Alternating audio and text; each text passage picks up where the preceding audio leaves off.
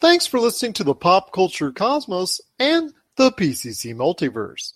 Check out more great podcasts today on one of these awesome affiliate networks. You're listening to a Weeby Geeks Network podcast. You're listening to the ESO Network, your station for all things geek. The Tangibound Network. Check it out. TangiboundNetwork.com. Listen to this show, the latest episode, every time. A proud member of the Gonna Geek Network. The opinions expressed are those of each individual. Check out all the other geeky podcasts over at GonnaGeekNetwork.com and get ready because geekiness begins in three, two, one. On this week's episode, we talk the end of the Game of Thrones. John Wick guns his way to the top, and has the Phantom Menace aged well in 20 years? All this and more as we once again delve into the pop culture cosmos. Welcome to the Pop Culture Cosmos. And we're back with another episode of the Pop Culture Cosmos. My name is Gerald Glassford from Pop Culture Cosmos and Game Source. We truly appreciate everyone out there listening to all of our great programs. But it wouldn't be a Pop Culture Cosmos without my good friend who is returning. He is our man sitting upon the Iron Throne of Humanica Media. You got to check out all the great things that are happening at humanicamedia.com, Humanica Media on Facebook, YouTube, Instagram, and so much more. It is my good friend. I get to see right now is just got that written all over his face. It is Josh Peterson. All right, man, we're going to be talking about in the back end, but I have a feeling you just got something itching right now when it comes to Game of Thrones. Did you hear that? That was a sound of disappointment. Mm. And on that note, all right, we'll be talking more about that coming up on the back end of the show. just seeing social media, just listening to Josh now, I know there's quite a bit of fervor, and there will be quite some more going on the rest of this week when it comes to the Game of Thrones. We're going to share our thoughts on the final episode ever of the Game of Thrones series coming up later in the program. Plus, also, as well, we're going to talk a little bit about how the Phantom Menace has aged well in 20 years as it celebrates its anniversary.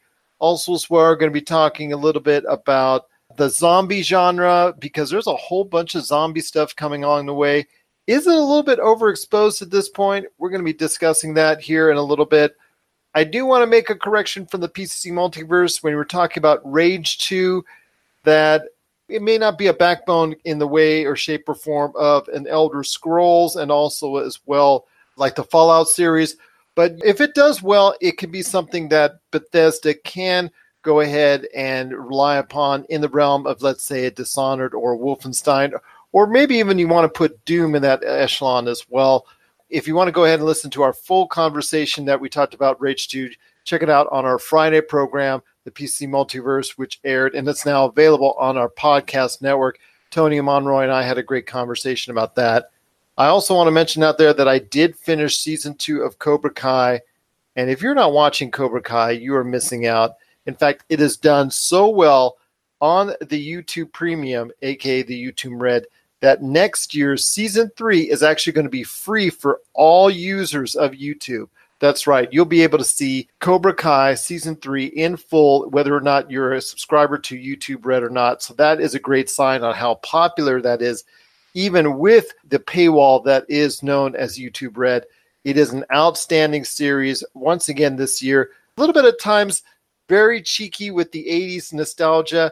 And yes, it does have the world's longest high school brawl, but it is a great show.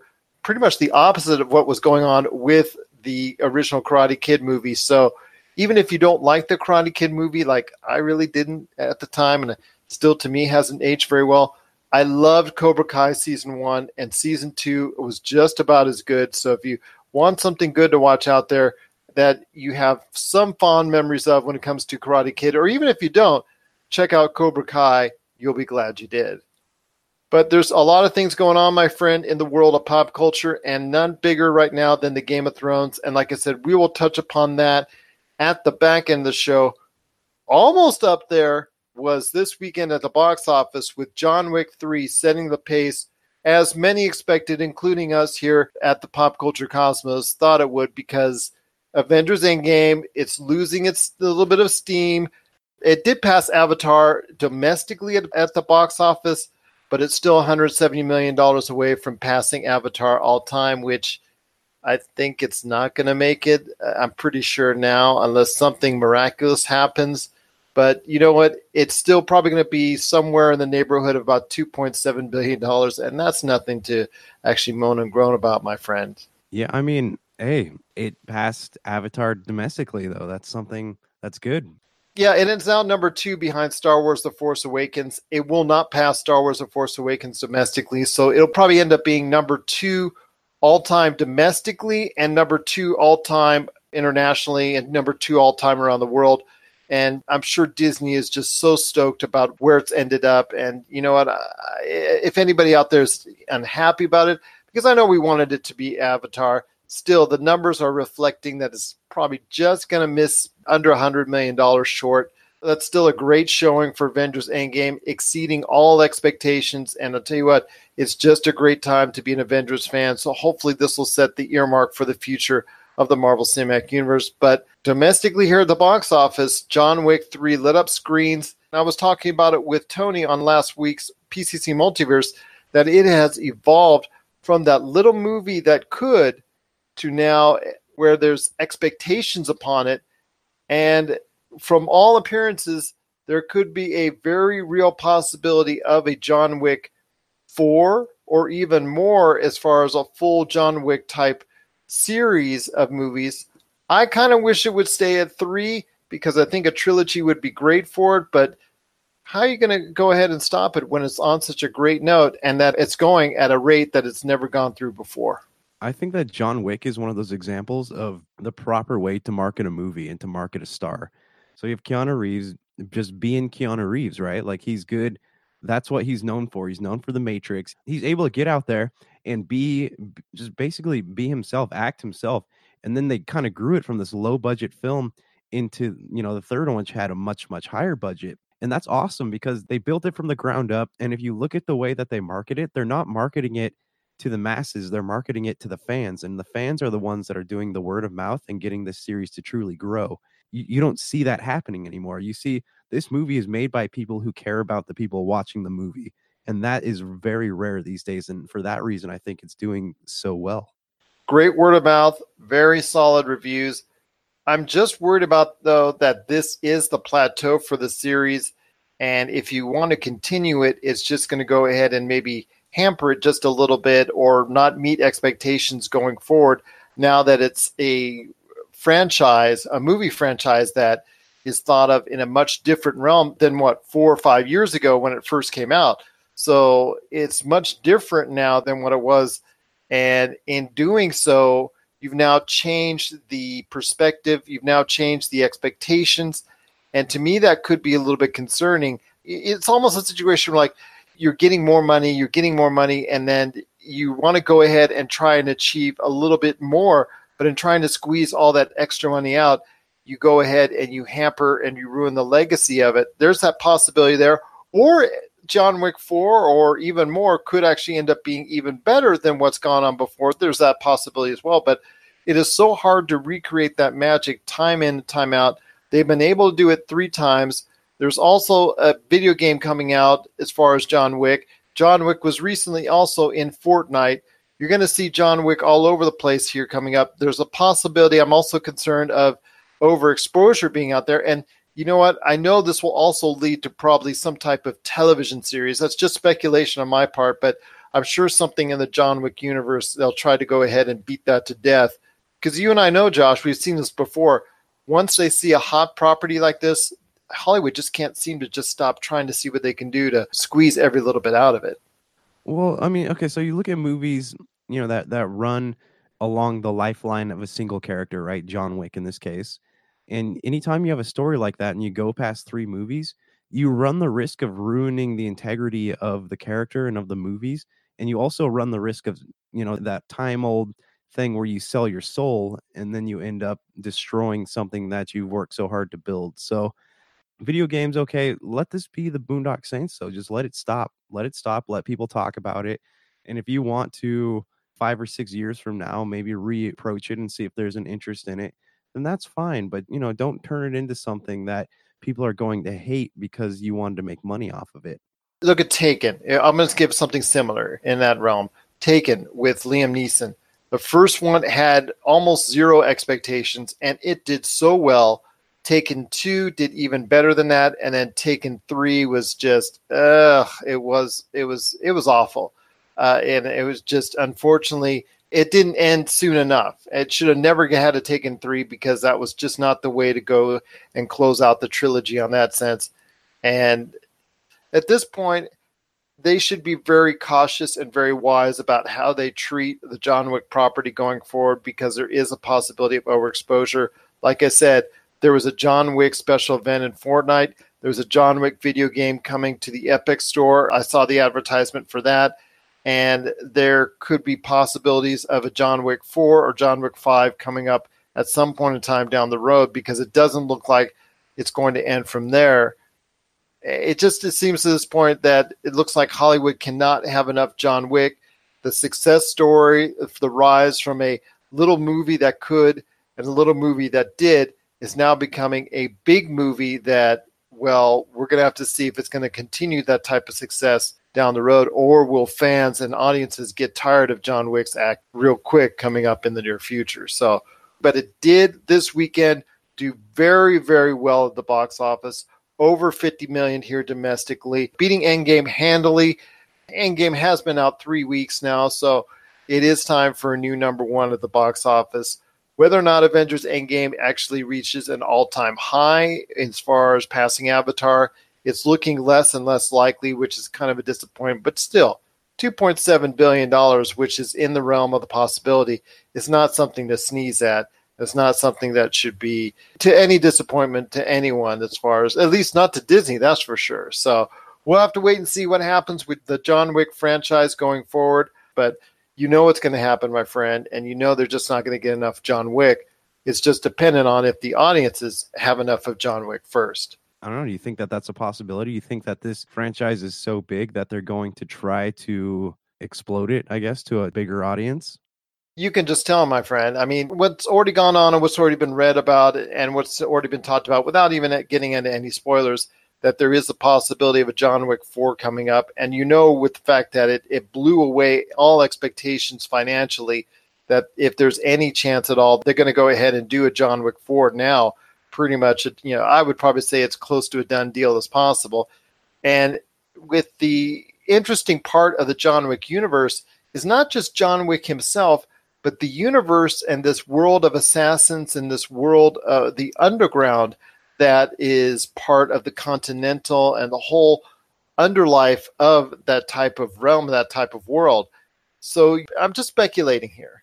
My experience tells me that someone's going to go ahead and at some point they see the money there that John Wick made and try to go ahead and say, hey, this is a hot property why don't we go and investigate further or delve in deeper into that underside of the world, similar to what Jon Favreau is doing now with The Mandalorian? And this is something that you could possibly see on some type of streaming service or some type of network that delves into a John Wick universe, may have one or two of the characters of the John Wick universe, like E. McShane or someone else of that nature that we are familiar with, like, for instance, the video game has a couple of voices that we're familiar with from the movie that they're having in the video game, not Keanu Reeves himself. I don't see Keanu Reeves ever being part of something that extended, but you could see them delving into possibly a TV show that has a different main character or characters that delves into that aspect of the underworld. Because for us watching the John Wick movies, that has been one of the great parts of watching it is the fact that the world building has been so dynamic in both John Wick 1, John Wick 2, and now John Wick 3.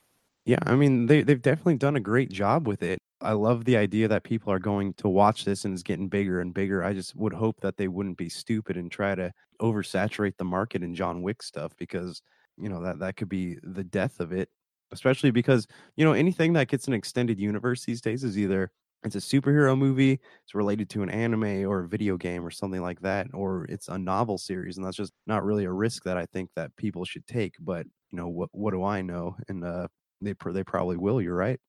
Because we've seen it so many times before, my friend. Anytime there's a hot property, people like to cash in on it. I was reading one of the trade papers the other day, an article that was describing in detail about how John Wick has succeeded in a world of movie universes. Well, don't look now, but John Wick could be a movie universe in and of itself. What are your thoughts out there on the John Wick universe, as we're going to call it from this point forward? Did you like John Wick 3? Have you liked the other movies so far? Do you want to see it expounded upon with more movies, possibly a television show, video games, all that type of deal? Are you excited about the John Wick character and, and the whole underworld and universe that it provides already? Share us your thoughts, popculturecosmos at yahoo.com. Also, as well, Pop Culture Cosmos, Humanica Media, and Game Source on Facebook, Twitter, and Instagram as well. You're listening to the Pop Culture Cosmos. Don't touch that dial. Wait, do, do people still use dials? Looking for an edge the next time you take on your favorite video game? Then check out Vitabrace High Performance Gamer Wristbands. Packed with the power of fruit seed oil, Vitabrace is clinically proven to help improve performance, giving you a better gaming experience. Head to miraclefruitoil.com and use the promo code MEDIA10 to get $10 off your Vitabrace purchase. Whether you're looking to beat the time on your latest speed run or are fighting your way to the top on your favorite multiplayer or battle royale, Vitabrace can help you reach your gaming goals. Buy Vitabrace today at miraclefruitoil.com. That's miraclefruitoil.com. Vitabrace. Win with it. Well, speaking of oversaturation, my friend, I wanted to ask you real quick. I saw this great article in the Hollywood Reporter, I believe it was. Yeah, on the Hollywood Reporter about zombie movies at Cannes. They just took over Cannes with so many different zombie movies that were out there. It started off with The Dead Don't Die. That movie kicked off the Cannes Film Festival. That one's with Adam Driver and Bill Murray. Then you've got Atlantics, Blood Quantum.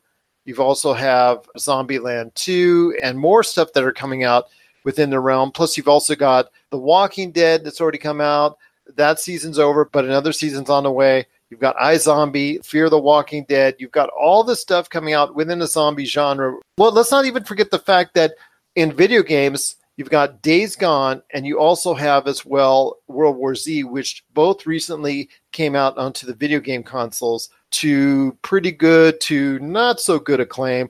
Although I talked to someone here, and hopefully I can get him on the show here in a little bit to tell us why Days Gone is not as bad as people are thinking out there.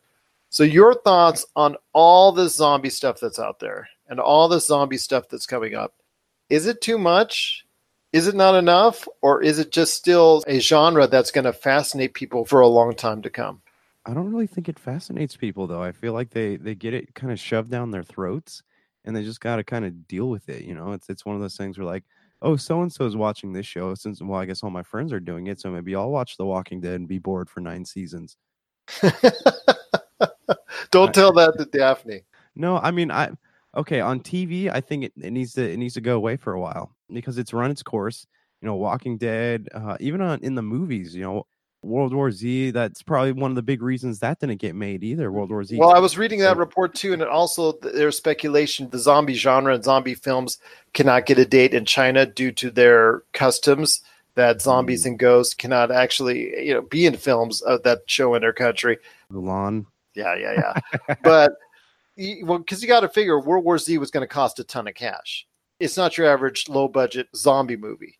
It's something that would have cost a lot of money to go ahead and produce. And if you know already uh, what almost half your marketplace is not going to be able to see the film, it's going to be tough to greenlight it. So that could be a very great possibility, according to what I was reading in the Hollywood Reporter in regards to it. So I give them all the props for for digging that up, and that speculation could be very sound and reasoning there. So, but these other smaller films like the Zombie Zombieland twos, The Dead Don't Die, which you make on a much smaller scale, much smaller budget. I mean, is there still a fascination that could be had with the zombie movie?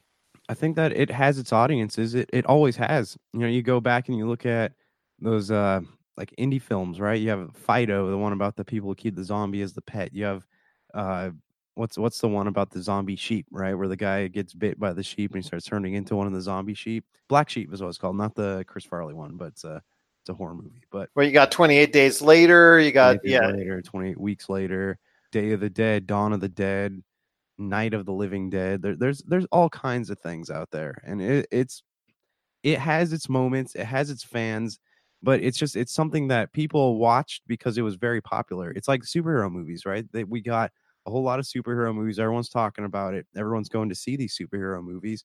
And now, you know, I don't know what the future of superhero movies is going to be, but it's just people are aren't going to be talking about it until whatever the next one comes out. So yeah, I think it's run its course on TV and maybe needs to go away for a while before they they bring it back. And in gaming, there will always be a need for zombie games. People love that. People love just ha- having something to shoot. Left Left for Dead, Dead Rising, they all have their fan bases. And I, I guess like what are you trying to do with it? Are you trying to tell a story? Are you trying to appeal to a certain audience? You know, you have a, a lot of games and movies and stuff out there that are just zombies for the sake of zombies, you know, and they're milking the B grade horror movie, video game type thing. And it, I guess it really depends on what you do with it. But like in the mainstream, I think that it's time that they went away for a while. But that's the thing. I don't think it is going away for a while. It's just becoming even more populated because we haven't even talked about The Last of Us 2 coming out later this year. I mean, if you were somebody that was watching or reviewing all the films at Cannes and you saw every other film as a zombie flick, you'd be burned out. Eh, you know, really. This is like what the directors, though. This is what they're doing. It's like when you go fishing in a lake that you know has no fish in it, but you just keep hoping that some will spontaneously be created there overnight. So they're really, I don't want to use that old metaphor of milking a dry cow, but that's kind of what it feels like they're doing right now. It does feel like that's what they're doing, and which is a shame because the best times to appreciate the zombie genre is when it gets spaced out. Like around the turn of the century, where it wasn't so prevalent, it was every now and then you would see a zombie movie come out and say, "Hey, you know what? That's kind of a novelty. It, it maybe let's go check it out."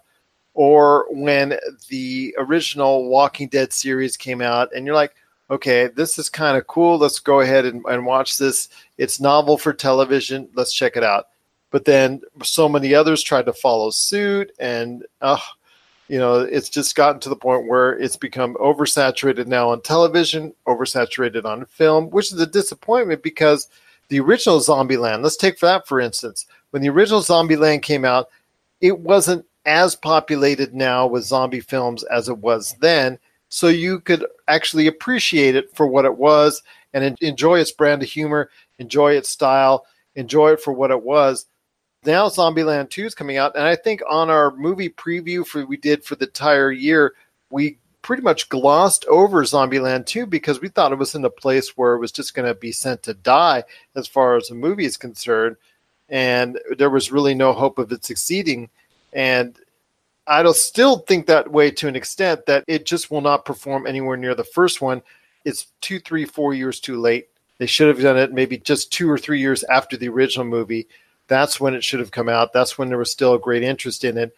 Now, so many years later, I don't think there's any interest or little to no interest in it. And it ultimately becomes just another zombie movie in a sea of zombie movies that are out there.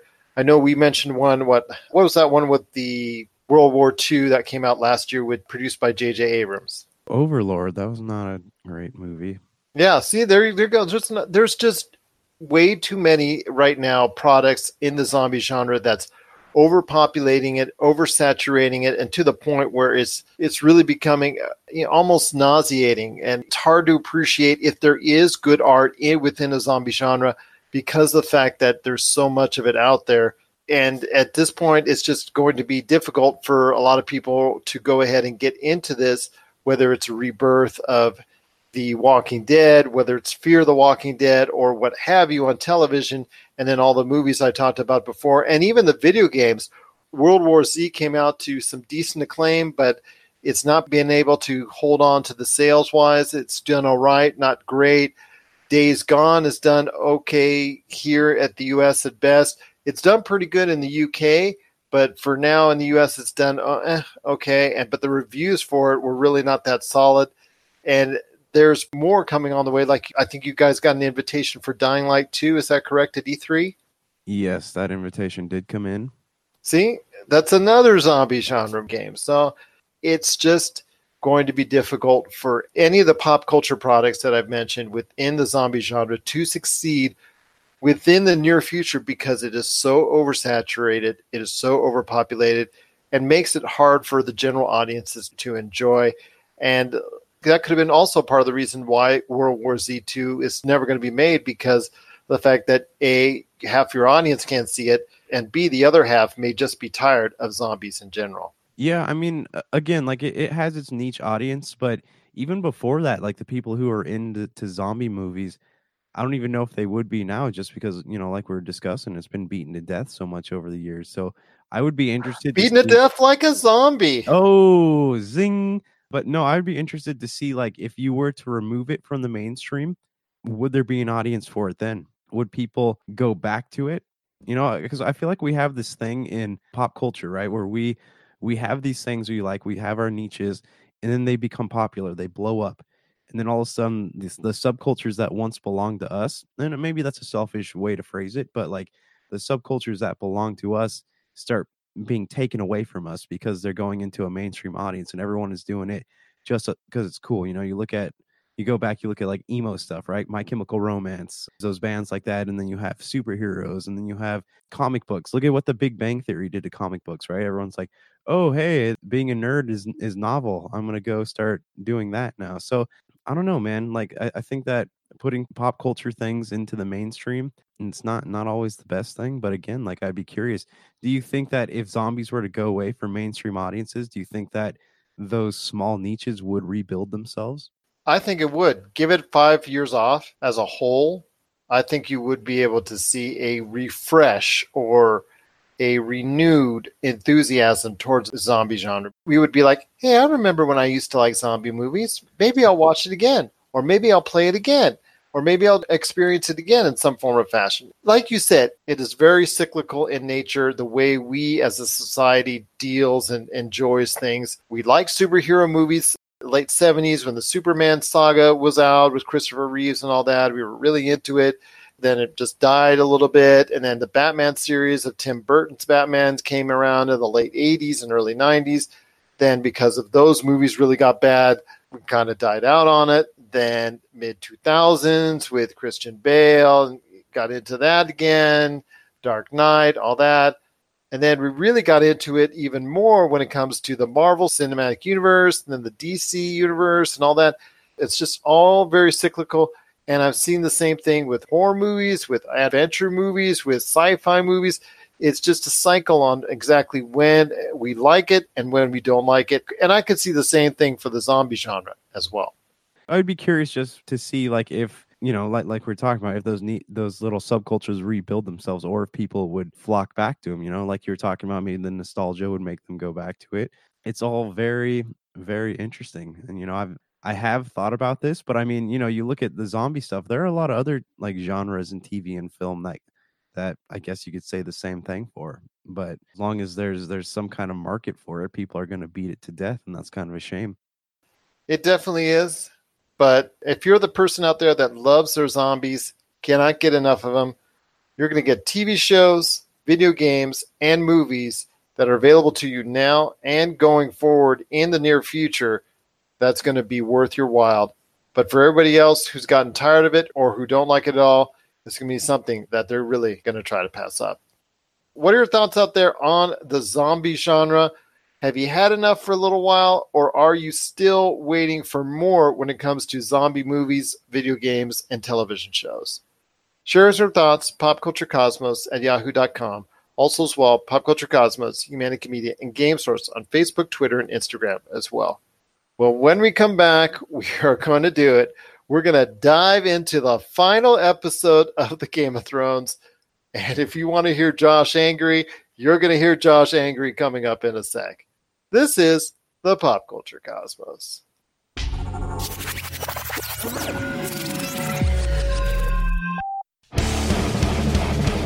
Get ready for Kittie Origins Evolutions, the latest documentary from Rob McCallum. Thrusted into heavy metal stardom as teenagers with their debut release, Kittie has thrashed and conquered the heavy metal world for the past 20 years. Kittie has defied industry norms, fought back against women in rock stereotypes, and inspired generations since they appeared. And now, for the first time, they've decided to share their untold story. Generously peppered with archival footage shot by the band, this film gives you an honest and brutal look at what it takes to survive in the music industry. Order the DVD, Blu ray, and live CD triple pack that features recordings from throughout their 20 year illustrious history from RobMcCallumFilms.com. RobMcCallumFilms.com, your place for awesome stories about awesome people and films worth watching.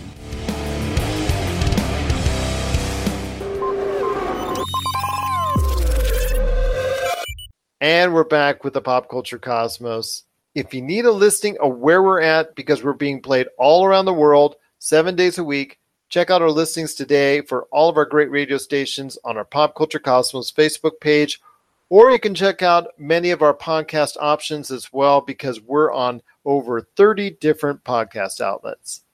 My friend, I know you got a great thing going on with your great experience known as Humanica Media. So share the goods, my friend. What is going on at Humanica Media? Topicocalypse. There's going to be a new one up tomorrow. We're talking about Borderlands and hear our thoughts on Borderlands 3, and we're actually playing Borderlands. So there will be a YouTube video to accompany it, so you can check it out then. Well, before we get to our breakdown on the Game of Thrones, my friend, I got to ask you Star Wars Phantom Menace hits 20 years this weekend. Has it aged well? Is it something that you'd like to go back to? Has it something that you have gone back to?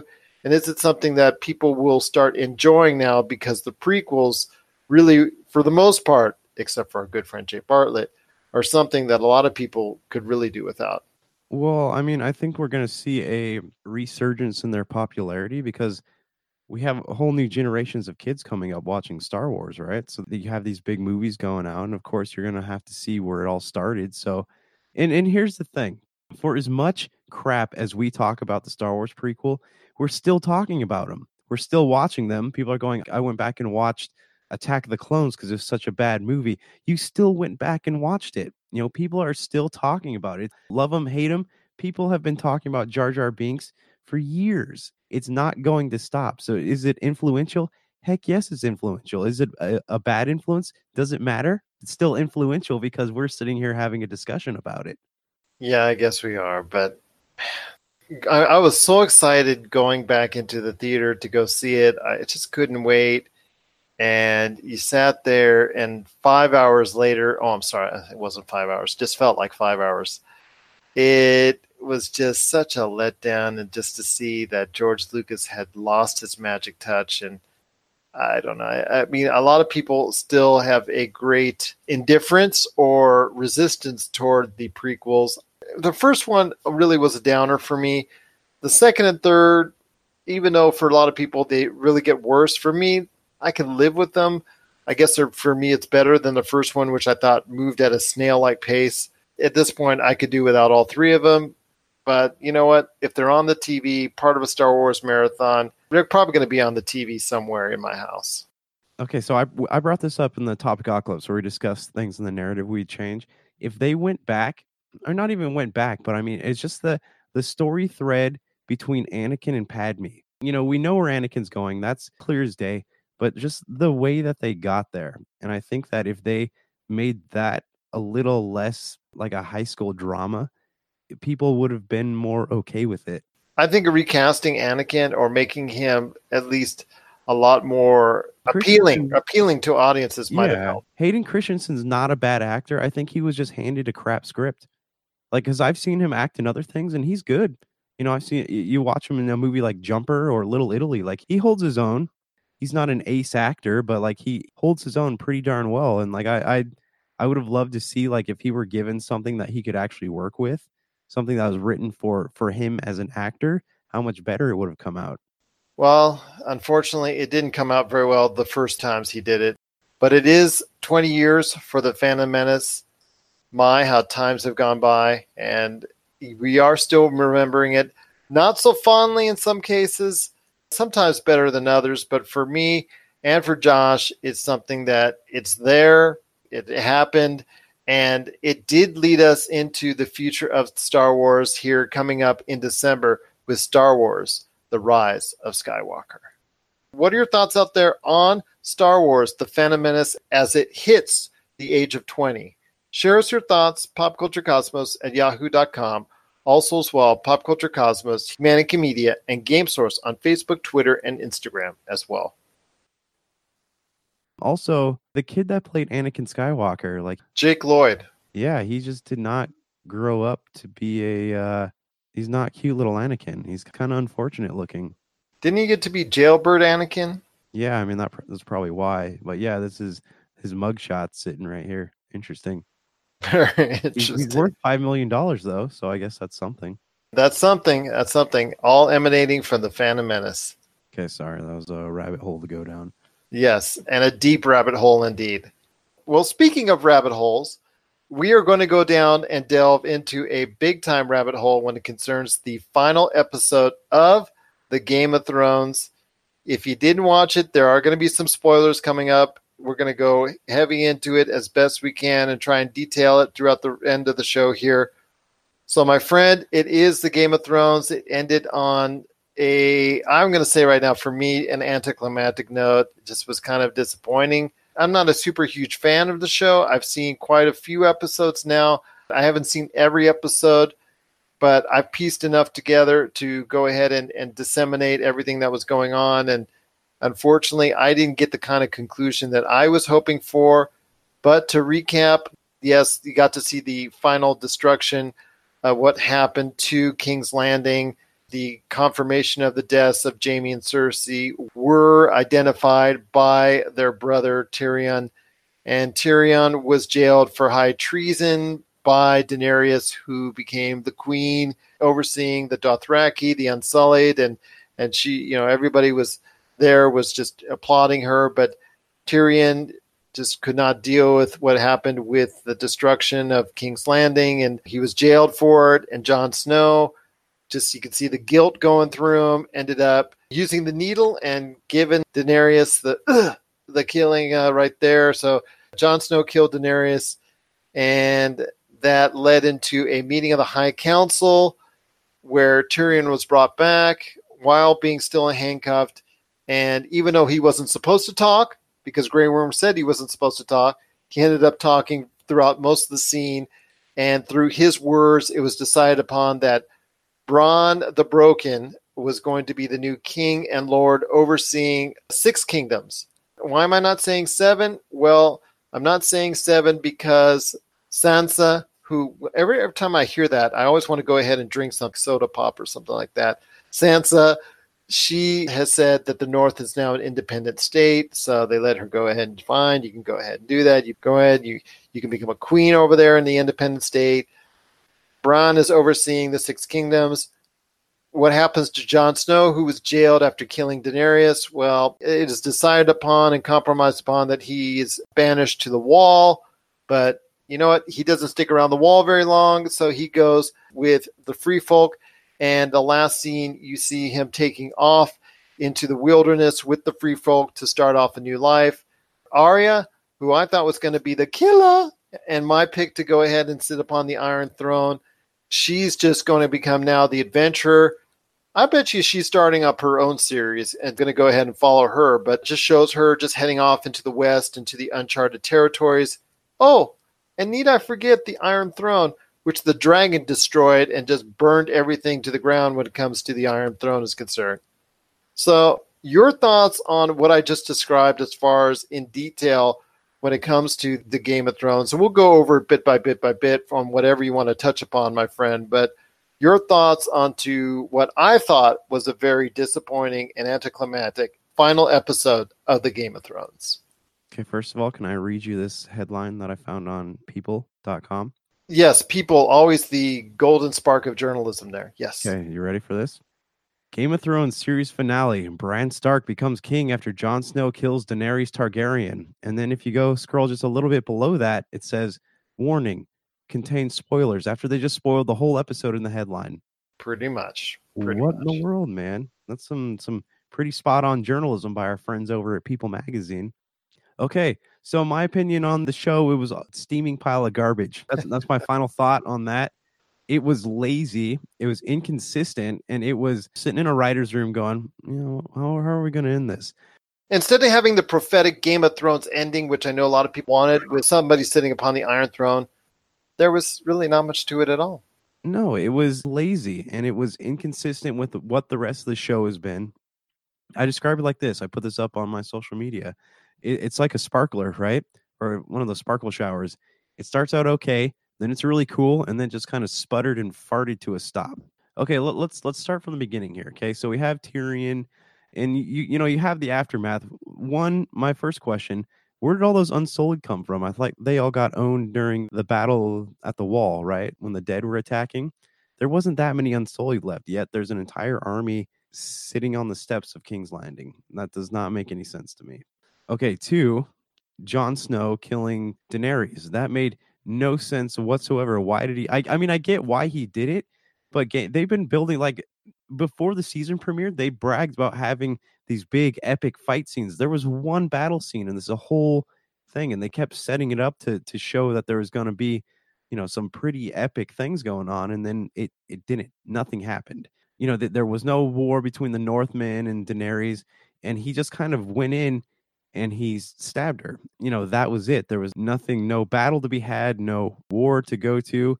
It's just Jon Snow killing her. And that's just not, it's not a fitting in for his character after everything that he's been through. I don't know, man. What did, what did you think about that scene? Just very disappointing. I just, it, it was not what I, I had imagined it to be. It to be. I was hoping for a little bit more. I, you know, there was always a great possibility of Jon Snow having to be the one to kill Daenerys and it came into a climactic scene. That was probably the only thing in there that I could say, okay, you know what, I'm going to accept that as long as something else as far as leads us to what I thought most people wanted was Jon Snow sitting upon the Iron Throne, reluctantly, but sitting upon the Iron Throne. I was rooting for Arya. I know there's a lot of other people that wanted other individuals as well, but unfortunately, it led to that act of quote unquote heroism in trying to go ahead and, and save the future of the seven kingdoms turn out to be something that was, I guess, I don't know, just kind of a downer. It just really, especially as compounding on top of it, the dragon going ahead and, and just breathing fire and melting the Iron Throne. Well, so right there, they're trying to symbolically end the Game of Thrones, right? If people, if the Yeah. Iron Throne's gone, nobody's going to fight for it anymore. But then that doesn't make sense to me that the dragon would just sit there, stare at Jon, melt the throne, carry Daenerys off, and then nobody knows what happens to him after that. That all feels far, far, far too convenient to, to you know to even really be a thing. And then on that note, how did they know Daenerys was dead? You know, she was gone unless Jon Snow fessed up to it. The dragon took her, flew her off. There was no body. What was that trial like? There was a lot left out that should not have been left out. They should have ended it on a more Game of Thrones like note when it comes to somebody sitting upon the Iron Throne. That's how it should have ended. I think a lot of people, whether they liked or disliked who would ultimately sit upon the Iron Throne, would have been satisfied on somebody, anybody sitting upon the Iron Throne. Yeah, but I mean, you know, there was nothing, there's no battle for the Iron Throne at all. You had the last episode where, you know, Daenerys burns everybody and crushes everyone. The Lannisters die. By the way, that was actually a good scene in this episode where it shows Tyrion finding Jaime and Cersei. Very emotionally impactful part of this episode. But they kept painting this thing. They're to have this battle for the Iron Throne. Didn't happen. Daenerys burned her way into the Red Sept. And then, uh, you know, Cersei and Jaime die. And then again, Jon Snow, instead of rallying the troops and fighting the Unsullied, he stabs Daenerys. There, there's no battle at all. There's no war at all, except for the war in the north. And that frustrates me because they kept building up all these epic set pieces and nothing ever happens. You're right, and that's what pretty much all season long when it came to the War of the Walkers, the death of the Night King, the destruction of King's Landing, and ultimately the battle for the Iron Throne. All three of these situations were kind of disappointing, t- uh, to say the least, and just ultimately there was no real battle. All these troops, all these wars, all these battles didn't really get fulfilled, didn't really get paid off in full as we hoped it would, whether because we couldn't see it or whether it was because the dragon was destroying everything or whether it was just the fact that there was just a stabbing and then boom, we're done. So yeah, I don't know. It just was kind of disappointing and whole as far as following it, especially in the last season, because uh, the problem is season seven was so good. Season eight was just never going to live up to that type of hype because especially the ending of season season seven made the suspense, built it up, really set it into motion, and unfortunately, it just could not get the payoff for this season that we wanted it to be. Okay, and, and what about with Bran, right? That's completely inconsistent with the way that they wrote his character to make him want to be king, right? He didn't care about any of that stuff. He was the three eyed raven, he was the memories of man. That was his story arc. He didn't want to be king, had no ambitions for it. And you know, maybe that's why they picked him, but like it just it doesn't make sense to me that like he would become king you know, it was a total, totally random thing. It wasn't really even a twist or a clever one. It was just a, um, okay, well, that's that's interesting. It's the same way with like, hey, we're gonna make Jon take the black and go back to the wall. And uh, you know, after he's been such a major player, he united the North and he's he rescued his sister. Like there was so much going on for him. All these narrative threads that they had going on for each of these characters, they all just kind of fizzled out or they, you know, shot up or down in some direction that you didn't really care to see it go and didn't really care for the payoff of where it went. I agree with you on that. It just was something that didn't fulfill the expectations leading into it that we hoped it would. And it's now three times in a row with these three major episodes, these three major battles that took place or supposedly were supposed to take place the battle for the Iron Throne, the battle for King's Landing, and the battle, like I said, against the Night King really didn't materialize in the way that we wanted to. And unfortunately, the whole series did not go along as planned. I know there's a ton of people that are now protesting. They've signed a petition to go ahead and try and get it redone the last season. Good luck on that one because you're going to have to pay for it as well. You're going to give HBO the 300 million or however it costs to go ahead and make the new season. That's great, but unfortunately, this isn't like Mass Effect 3 where you can try to create a new ending out of scratch because so many people are unhappy. This is something on a more larger scale that unfortunately you just can't whoosh, wipe and undone and go ahead and make a new one no matter how much you like it or no matter how much you dislike it. You're listening to the Pop Culture Cosmos. If you're tired of sifting through flea markets for rare and unique games, we can help. Retro City Games in Henderson, Nevada, only five minutes from the Las Vegas Strip, has all your favorite gaming staples, classics, and a wide selection of rare games with new stuff always appearing on our shelves. Come in and chat with Nicole or Doug about your love of games and watch as they help you complete your collection or find your childhood favorite. And don't forget, Retro City Games loves trade ins. So if you have any Nintendo, Super Nintendo, Sega, Xbox, PlayStation, or even PC games, come in and visit Retro City Games today. Welcome to the new metropolis of gaming, Retro City Games. Check out what's been going on with the Pop Culture Cosmos Show and the PCC Multiverse. That is by far my favorite because it's also character driven and the stakes are high and there's much more of a mystery and intrigue to it. A game like Wolfenstein, which people are saying are one of the most socially important video games of the past 10 years. Catch our shows on radio worldwide seven days a week or at any time on Podbean, Spotify, Apple Podcasts, or on over 30 more podcast outlets. There's so much pressure to finish this masterpiece that they've created, but it just it felt very uninspired and it felt like you know if george r. r martin actually wrote this in the book this is, would not have happened and you know to me that's the biggest disappointment because you gave us an ending to game of thrones that didn't feel like an ending to game of thrones. What did you think of Grey Worm? You know what, what did you think of that whole thing? Like they made these decisions based on the fact that they could go to war with the unsullied and then the unsullied just left well, Grey Worm, uh, you know, because him and Jon Snow were on friendly terms, from what I could gather, until the last two episodes. Now, I understand that the love of his life was beheaded, so maybe it caused for him to go ahead and become more hardened, more evil. So I think his turn was more justified than Daenerys by any stretch, because I'm still having a hard time grasping Daenerys going over the top, and just because it's in her blood, because leading up to it, she gave no inclination that she was going to go ahead and become mad. And all of a sudden, it was just right there in the heat of the moment that she would just go ahead and wigged out and flipped out like she did. So Grey Worm being as mad and angry at the world as he was in the last two episodes and the decisions that he made, they seem to me to be justified because of what happened to the love of his life being beheaded in the third to final episode in the setup for the Battle of King's Landing. The payoff wasn't worth it to me. You know, a lot of the decisions made earlier in the season, they had it set up last season for something really cool, and then it didn't really happen. So I would have loved to be in the writing room for this, you know, just to kind of see like what what was going on in the minds of the the people writing the show. But I, I could tell you what's on the mind of the people writing the show. Hey, what are we going to do for the next Star Wars that's coming out in three years? right, right. Oh, yeah. I mean, Because that's who's doing the next Star Wars in and- three and- years. And you know, the funny thing is, I'm still more on board for that than I am Rian Johnson. I know you and a lot of other people, but hey, even a divisive film such as The Last Jedi, which has so many detractors and its supporters, that still made over a billion and a half. So, getting back to what you were saying in regards to Game of Thrones, yeah, they're they're moving on to other things. The prequels they've talked about.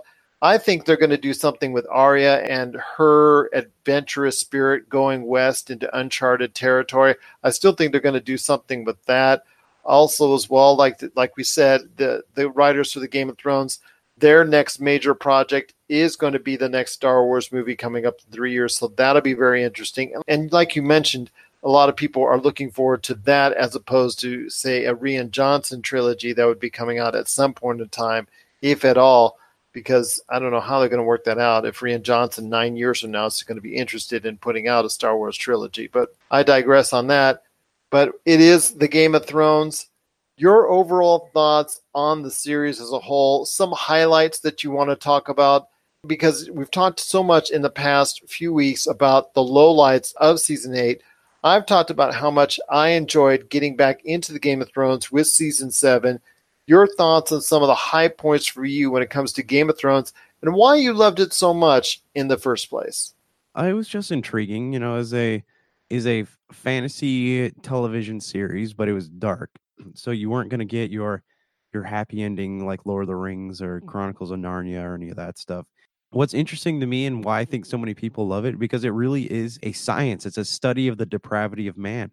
Like it's all the things that we want to think and, mm-hmm. and feel and it's it's put on the on the television screen for us and it's it's like we're living vicariously through these characters but at the same time it symbolizes our society. You know the iron throne we're all fighting for power we're all fighting for relevance we're all fighting for something and th- that's one of the things that makes the show so interesting to me. I don't really care so much about the characters as much as i care about some of the things that the show is is talking about and i'm you know i'd hope that it encourages some kind of conversation outside of the show but I, it's very endearing because it's so relatable to a lot of the things that we think and we feel and we do and it's just it's it's very interesting but what do you think about it Well, like I said, I laid off it for quite a spell. I watched it in the beginning, picked it up a little bit in the middle, watched enough episodes once I got back into it in season seven because I found a renewed interest into it in season seven, and that led me into the hopes I had for season eight.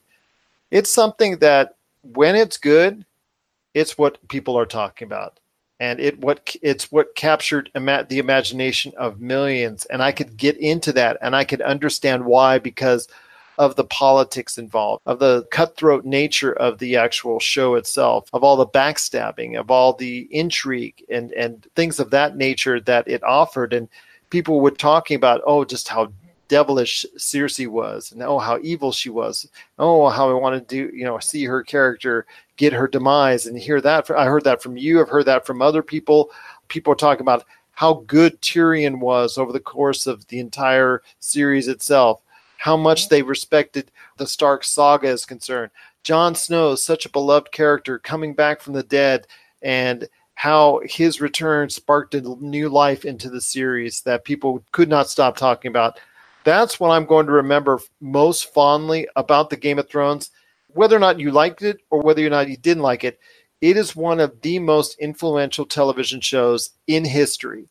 It is whether you like it or didn't like it. And like I said, I'm not exactly the biggest fan of it, but I respect it and understand what my friends were talking about all these years that were really into it from beginning to end and could understand why, especially at its high points creatively, understand why it has captured their imagination from week to week to week. Especially you, my friend, listening to your great thoughts on it and understanding and getting that passion from it, I could just really begin to realize why I needed to get back into it. I'm glad, in a sense, that I did because season seven to me was so good. Unfortunately, season eight was just something that a lot of the hype and a lot of the interest and intrigue it just couldn't match up to because of the writing. Unfortunately, that was so good in previous seasons ultimately let it down. And this is something we've talked about earlier in the show with John Wick that could possibly happen. It happened now with with so much what we were talking about earlier with the zombie genre that there's so much of it. And I'm glad that the Game of Thrones has ended because I think this time has come and I think it finished on a story arc where it needed to go as far as okay, we only wanted it to go this long. Now, mind you, I don't like where it ultimately ended up creatively, but that's nitpicking because there's so many good points in the series to talk about when it comes to the Game of Thrones. Right, but I mean, I feel like none of that really matters unless the ending is worth it. You know, if, if it's about the the journey mostly, but like you follow these characters and you want to have an ending that will make you want to go back and watch the show over and over again. And I don't think they delivered on that. No, they didn't deliver it on that, and most people will agree with you, including, like I said, myself as well. I don't plan on revisiting it. Overall, the experience that I had with it on the seasons and these episodes that I did watch were mostly of a positive nature. Even like I said, if it didn't end for me and for a lot of other people on the greatest of notes, that still shouldn't detract so much from your overall previous seasons prior that you don't have any fond memories at all just because of how it ended up. What if it had been a point where the bad season or the bad series of episodes happened in season four or five, nobody would have remembered it because it, the series would have ended up in such a better fashion. It just so happened that some of its worst episodes were near the end. Yeah, but I mean, like if if the bad episodes were in you know season four or five, like it still would have been okay. Well, maybe this is going somewhere. But the bad episodes now, you're like, maybe this is going somewhere, but it's not because you know that it's ending the writing if you notice the writing has gone from george r. r martin style stuff to really really great epic writing and now it feels like it was kind of this is this is this is the tv writing that we've been hoping game of thrones would never endure and now it's there. Like speaking of that table they showed Bronn of the blackwater and where has he been? He said that he was going to to be keeping an eye on them and then we never saw him ever again so that and he just shows up in the last 10 minutes. Right right and make some jokes that are not really that funny yeah. and just trying to be comic relief. Yeah, it, I I didn't like it, you know, and uh, I'm pro- because and it left a bad taste in my mouth, so I'm probably not going to be watching Game of Thrones again for a very very long time if if at all. I want to wake up tomorrow and I want to kind of read more fan reactions to it, but what I'm seeing right now does not look promising. As your dog sits in the background and actually is replaying the events of what happened to Daenerys in the actual episode itself. I will say this that it's a series that, yes, maybe the last few episodes weren't to the taste of a lot of people out there, but don't let that deter you from the overall story arc that is the Game of Thrones. No TV series is perfect, neither is Game of Thrones. But hey, for most of the time it was actually on television, it was a show to talk about, and mostly in a good way what were your thoughts on the Game of Thrones finally ending its run? Share us your thoughts, popculturecosmos at yahoo.com. Let us know if you liked the final episode, the final season as a whole. Share us your thoughts, Pop Culture Cosmos, Humanica Media, and Game Source on Facebook, Twitter, and Instagram as well. Well, it's going to be a great week for us again on the Pop Culture Cosmos, and we'll be covering it all on our Pop Culture Cosmos social media and all that good stuff. And we're also going to be able to talk to you again real soon on Friday on the PC Multiverse, where we're going to start our E3 previews. One last thing before we head on out, my friend. I was thinking about this when it comes to Avengers Endgame. One thing I want to ask you When it comes to that final scene, spoilers again with Tony Stark's funeral. What, why wasn't General Thunderbolt Ross trying to arrest Hulk? Well, I mean, he's he's stuck in the Hulk form, so or he. But if you got to remember, this goes back to 2008, 2009 with the Incredible Hulk.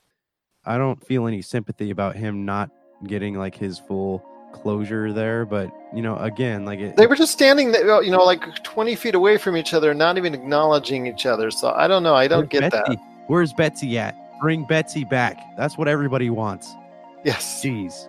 Bring Betsy back. As you just woke up your dog. Yes, bring Betsy back. Bring Betsy back. Please come back to sleep. I think it speaks for all of us when we just watched the last episode of the Game of Thrones. So for Josh Peterson, this is Gerald Glassford. It's a beautiful day in paradise right here in the pop culture cosmos. We thank you for listening.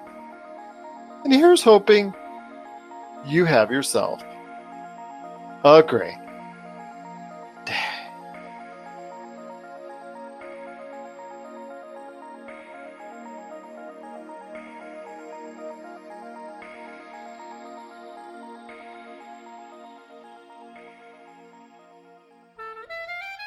Did you know the ESO Network has a brand new Patreon? That's right, we're asking for your help, and you could do it for as little as a dollar a month.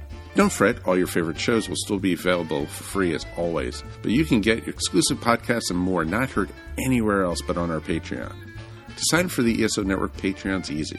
All you have to do is go to esopodcast.com and click on the link. With your support of the ESO Network, it's you who will reap the rewards.